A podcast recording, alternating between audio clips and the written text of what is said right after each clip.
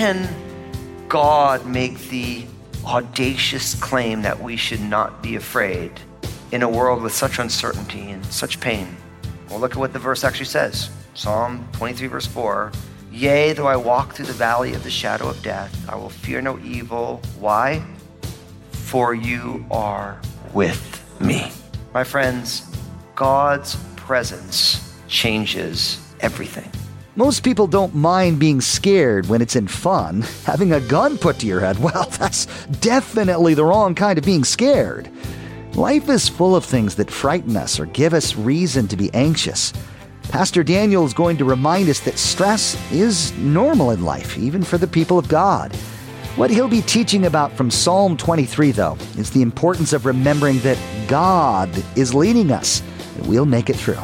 Now, here's Pastor Daniel in Psalms chapter 23 as he begins his message When Life is Scary.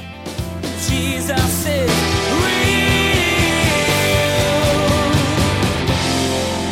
You know, whether we like it or not, life can kind of feel like a roller coaster. There's seasons that things are amazing, and then there are other seasons that are just completely bewildering. I know I've experienced that. I remember growing up, I never really thought about how beautiful life was when I was growing up, but it really was. I was surrounded by loving people and lots of fun and good friends, and, and everything was just kind of like rolling along. And even though I didn't grow up knowing Jesus, life was like, yeah, this is what life's supposed to be. But then by the time I was about college age and I made it to college, very quickly things went from being really wonderful to being really heartbreaking and horrendous. I remember the summer after my first year of college, my mother was diagnosed with cancer. And that was really, really rugged.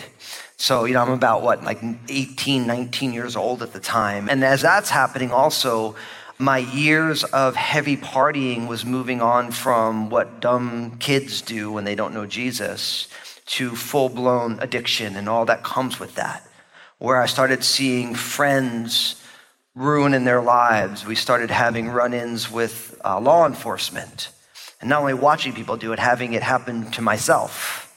And then you fast forward a couple more years in that downward spiral. And the summer before my final year of college, my mother passed away. She was 49 years old. And at that point, my addictions went into absolute overdrive as I tried to, not knowing Jesus, as I tried to navigate all of the fallout. And what was amazing was I would have these moments in the midst of the heartbreak and the sadness and the brokenness of that season.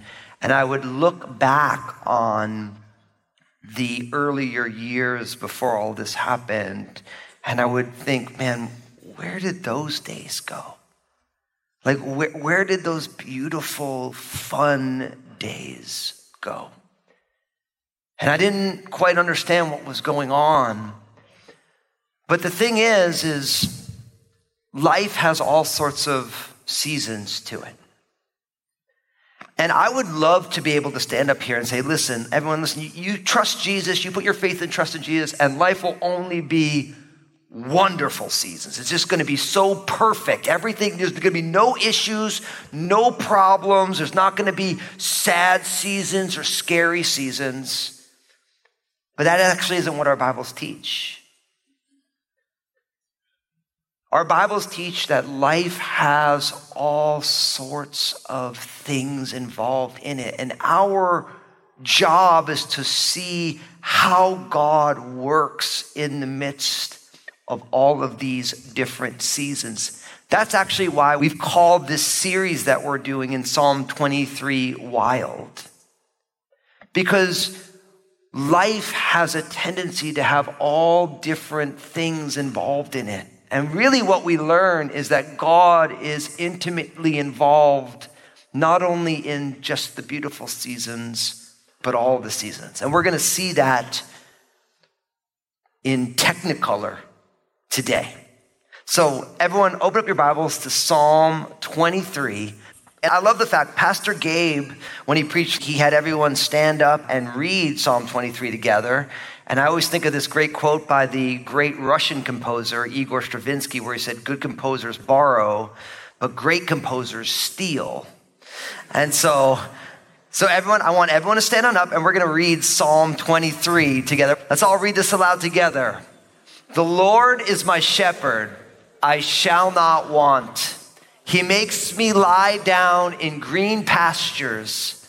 He leads me beside the still waters. He restores my soul. He leads me in the paths of righteousness for his name's sake.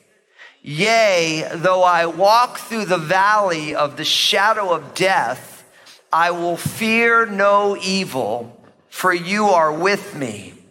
Your rod and your staff, they comfort me. You prepare a table before me in the presence of my enemies. You anoint my head with oil, my cup runs over. Surely goodness and mercy shall follow me all the days of my life, and I will dwell in the house of the Lord forever. Give yourselves a round of applause. You did great. God's word is good. David has been talking about how God is his shepherd. And we saw how Jesus is that good shepherd. And because God's a shepherd, we don't, we shall not want.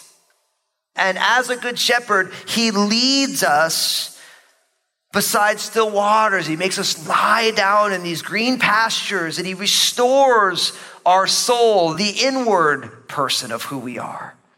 And this says, hey, like, he leads us down these righteous paths for his own name's sake. He leads us right into where he wants us. And then all of a sudden, what we're going to see today, we land at Psalm 23, verse 4. Yea, though I walk through the valley of the shadow of death, I will fear no evil, for you are with me. Your rod and your staff, they comfort me. Now, I don't know about you, I loved every part of that psalm until verse 4.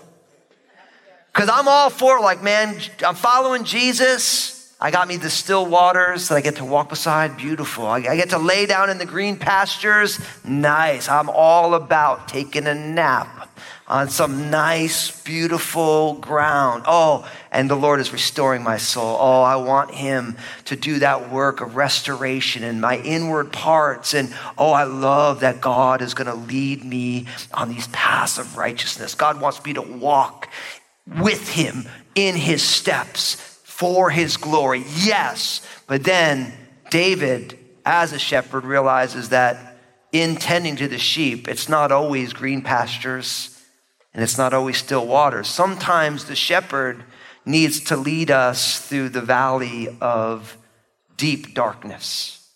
Or as is translated here, yea, though I walk through the valley of the shadow of death. See, David, as a shepherd, knew that terrain and knew that there was mountains. And if you were walking, life isn't always a mountaintop. Sometimes to get to the next place, you have to walk through a deep valley. And this was long before the time that everybody had in their pocket a device that could give them directions, do their banking, and has a flashlight on it.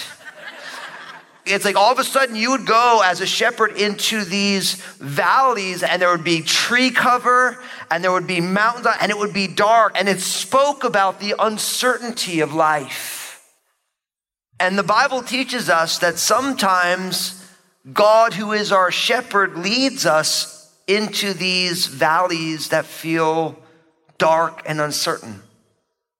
The skeptic would say that's why we don't believe in God, because if God were good, he would never do that. But that is just the voice of skepticism. We all know that voice because we all have it. But we learn some very specific things about how we all should navigate life when it gets scary, when it's uncertain, when we don't know what the future might hold. What should we do? Well, we learned first, you and I, we should not fear. My friends, do not fear. I get it right from the verse. Yea, though I walk through the valley of the shadow of death, I will what? Fear no evil. Could we be honest?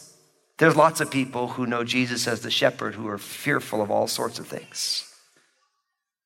We live in maybe the most fretful, fearful society in history right now, partially because of our access to information. When something bad happens across the globe, you hear about it right as it happens. We're actually not designed to function this way. Listen, horrible things happen on an enormous globe with all sorts of people. But we're bombarded with it. It's like you just think that everything is always bad because we're always hearing about a bad thing that's happening somewhere on the globe. Where if you think about, for those of you who are older, you only got the news at the six o'clock news or when the newspaper came the next day. And before that, you only got the news, you never got it. It was like, it didn't happen in your neighborhood, you never heard about it. You didn't know what was going on. Now, all of a sudden, we're all bombarded with all these things. And so, fear is very normal. Of course, when it says that we should not fear, some scholars have said, now I, I, haven't verified this, I might be passing along bad information, but I think it's probably pretty good, that the Bible has the words do not fear or a derivative of it 365 times in your Bible. You don't have to be brilliant to say, we got one for every day of the year. But why would the Spirit of God, in inspiring the Word of God, why would there be such specific redundancy? Over and over and over and over again, the reminder that you and I should not fear. Why? Because God, who created us and knows us, knows that all of us have fears. There's not a person alive who doesn't struggle being fearful. Now, people respond to fear in all sorts of ways. Some people respond to fear by getting angry and showing you that they're not scared by being aggressive. But really, that's just their fear showing you through aggression. Other people curl away and hide away. Both responses are still rooted in fear. I'm here to tell you that fearing is normal for humans because we are not knowing much. I say that because God is all knowing. God knows everything. Not one of us can claim that. Nobody knows what tomorrow is going to bring. Nobody knows what is around that corner. I've always joked that I'm not afraid of dying, I just don't want to be there when it happens. Nobody knows the day and the time of when that last breath, what are the circumstances? We don't know that. Nobody knows what's going to go on tomorrow. And you name the circumstance, we don't know what's going to happen. And because of our lack of all knowingness, we look at the future and we look at uncertainty and we fill in the gap of a lack of knowledge with this is not going to go well. I've never met somebody who, when they hit their retirement number of savings, when they retire actually feels comfortable with that number. I've never met someone who achieves their five year plan that actually feels contented that they got there. Because there's always the next thing that's going to happen, the next circumstance that we don't understand. So fear is normal for a human. And especially when we're in the valley of deep darkness, especially when we can't see clearly what happens next, what could happen, what might happen. Now, remember I told you there's 365 derivatives of do not fear. I just picked out three to read to you. Listen to first Deuteronomy chapter 31, verse 6. Moses encouraging the people before they go into the promised land, a place they've never been before. Moses says, Be strong and of good courage. Do not fear nor be afraid of them, for the Lord your God, He is the one who goes with you. He will not leave you nor forsake you. Listen to Isaiah chapter 41, verse 10 says, Fear not, for I am with you. Be not dismayed, for I am your God. I will strengthen you. Yes, I will help you. I will uphold you with my righteous right hand. Or listen to Jesus in John chapter 14, verse 27. He says, Peace I leave with you. My peace I give to you, not as the world gives, do I give it to you. Let not your heart be troubled, neither let it be afraid. You know, John 14 and Psalm 23 land in a unique place in my heart because remember I told you my mom got sick when I was in college. Well, the first time I ever read the Bible was I would read Psalm 23 and John 14 to my mom in the middle of the night in the months before she passed away because she didn't want to go to sleep because she was scared that she'd never wake up. And so, because I was a college student, I was up all night anyway. So I told my grandparents to go to sleep. I hang out with my mom, and she was like, Would you read this to me? And there was a bookmark in Psalm 23. Yea, though I walk through the valley of the shadow of death, I will fear no evil. And there was a bookmark in John 14. My peace I leave with you, my peace I give to you. Not as the world gives, do I give it to you. But let not your heart be troubled, neither let it be afraid. My mom was comforted in those last days in her valley through these words. First time I'd ever read the Bible, those passages. But how can God make the audacious claim that we should not be afraid in a world with such uncertainty and such pain? Well, look at what the verse actually says Psalm 23, verse 4. Yea, though I walk through the valley of the shadow of death, I will fear no evil. Why? For you are with me. My friends, God's presence changes everything. See, the reason we should not fear is not because there are not fearful things that may happen. We do not need to fear because God is with us. That even though the future is uncertain, it may be uncertain for us, but it is certain that God is with us and will be with us. Every one of the verses I read to you before, Deuteronomy 31, Isaiah 41, all of those verses, God said, Don't be afraid. Why? Because I am with you.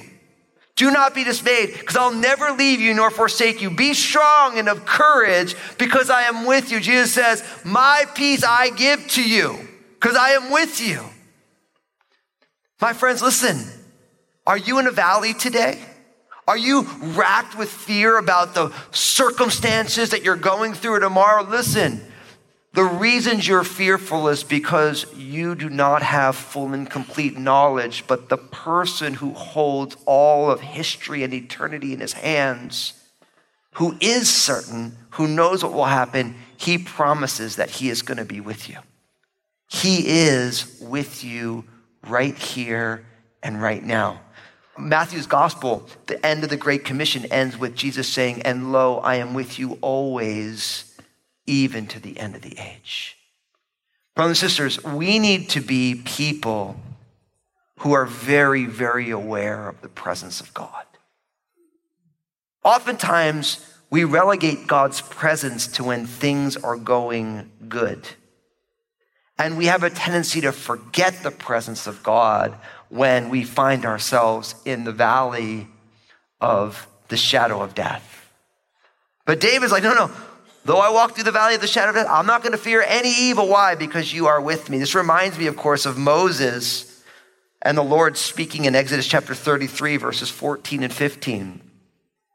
God is talking to Moses about them going into the promised land. And the Lord says to Moses, My presence will go with you and I will give you rest. And then Moses said to the Lord, If your presence does not go with us, do not bring us up from here. I love that. Moses saying, Lord, if you are not going with us, we don't want to go. And my friends, listen, the big journey for all of us as we come to know Jesus and as we walk with Jesus is being able to cultivate a continual awareness of this reality, the ever presence of God. We have a tendency to think that God is with me when things go well and God isn't with me when things are going poorly, or God really loves me when I'm doing well, but when I'm doing poorly, God's love isn't really there for me. I'm here to tell you that is a total lie. God can't love you more and God won't love you less. God's love for you is not dependent upon your performance. God's love for you is rooted in the fact that He is love. Now, what changes as it relates to how we're living is our own awareness of God's presence.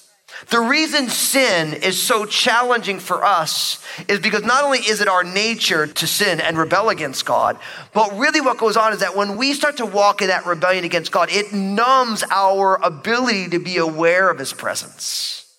And by numbing out our awareness of God's presence, then it throws everything else off because then we live in more fear and we do more dumb stuff. And obviously, when you start in those habits of sin, then you just keep doing it. And it keeps numbing you out.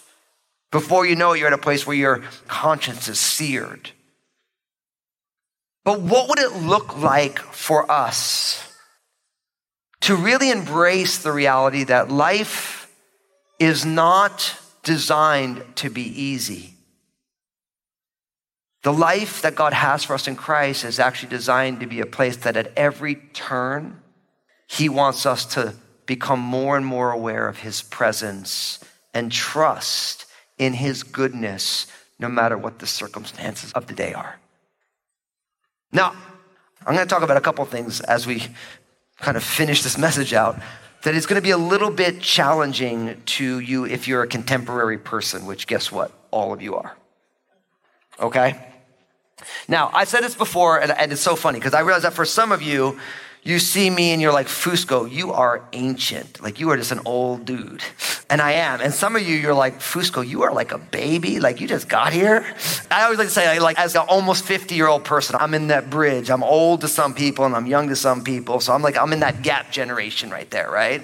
But I am coming in hot on 50. So it's like, woo, here we go, right? But here's the deal contemporary culture believes that life is as it ought to be when everything is easy.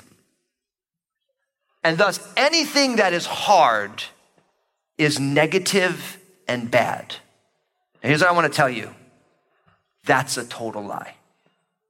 Because listen, I love all the progress we've made as a society. I'm a big fan of all the progress. It's a cool thing. But can we be honest? Is anyone happier today than they were 50 years ago? Statistically, America is way less happy now than they were 50 years ago. All the research points to it. Why? Because really what we've done is we told everyone, as your life gets easier, the conveniences and the ease of life is going to make you happier. And look at the emerging generation that's coming up right now, statistically, the most unhappy generation to date with the most conveniences. Now, I'm not knocking the younger generation. You know why? Because I want to talk to the younger generation for a second. Listen, all of you, look at me. We have failed you. And the reason we failed you is you have been raised to think that when anything is hard, it's bad. And I'm here to tell you only the best things in your life are going to be hard. Jesus is If you were to make a graph of your life, it probably would look something like a roller coaster track. Really high highs and low lows, with a bunch of medium sized humps and bumps sprinkled throughout. Lots of those bumps came after you became a Christian, too. As Pastor Daniel spoke on today, God carried you through those times both high and low. And if you let Him, help to make the low times not quite so low. Hey, everybody, Pastor Daniel here, lead pastor at Crossroads Community Church in Vancouver, Washington. We would love to connect with you in person. We have services on Sundays at 9 a.m. and 11 a.m. If you are not able to join us in person, connect with us online at live.crossroadschurch.net or find us on Facebook at Go, the number two, and Crossroads. Hey, this is Josh, and I wanted to personally thank you for listening today to Jesus is Real Radio. Did you know that Pastor Daniel also has a TV program? It's called Real with Daniel Fusco. I want to encourage you to go to JesusIsRealRadio.com, click on the stations option in the main menu, and find out if Real with Daniel Fusco airs on a TV station in your area. Make sure to tune in again as Pastor Daniel will share the conclusion of his teaching when life is scary. He'll be talking about the fact that fear is normal for humans and that becoming a follower of Jesus doesn't give you some kind of force field against bad times. What Psalm 23 will let you know is that valleys are as normal as mountaintops. and that God being there with you, leading you, is also normal. There's more to come from Pastor Daniel's series called Wild. Please glance at the clock right now and make plans to join us again for another edition of Jesus is Real Radio.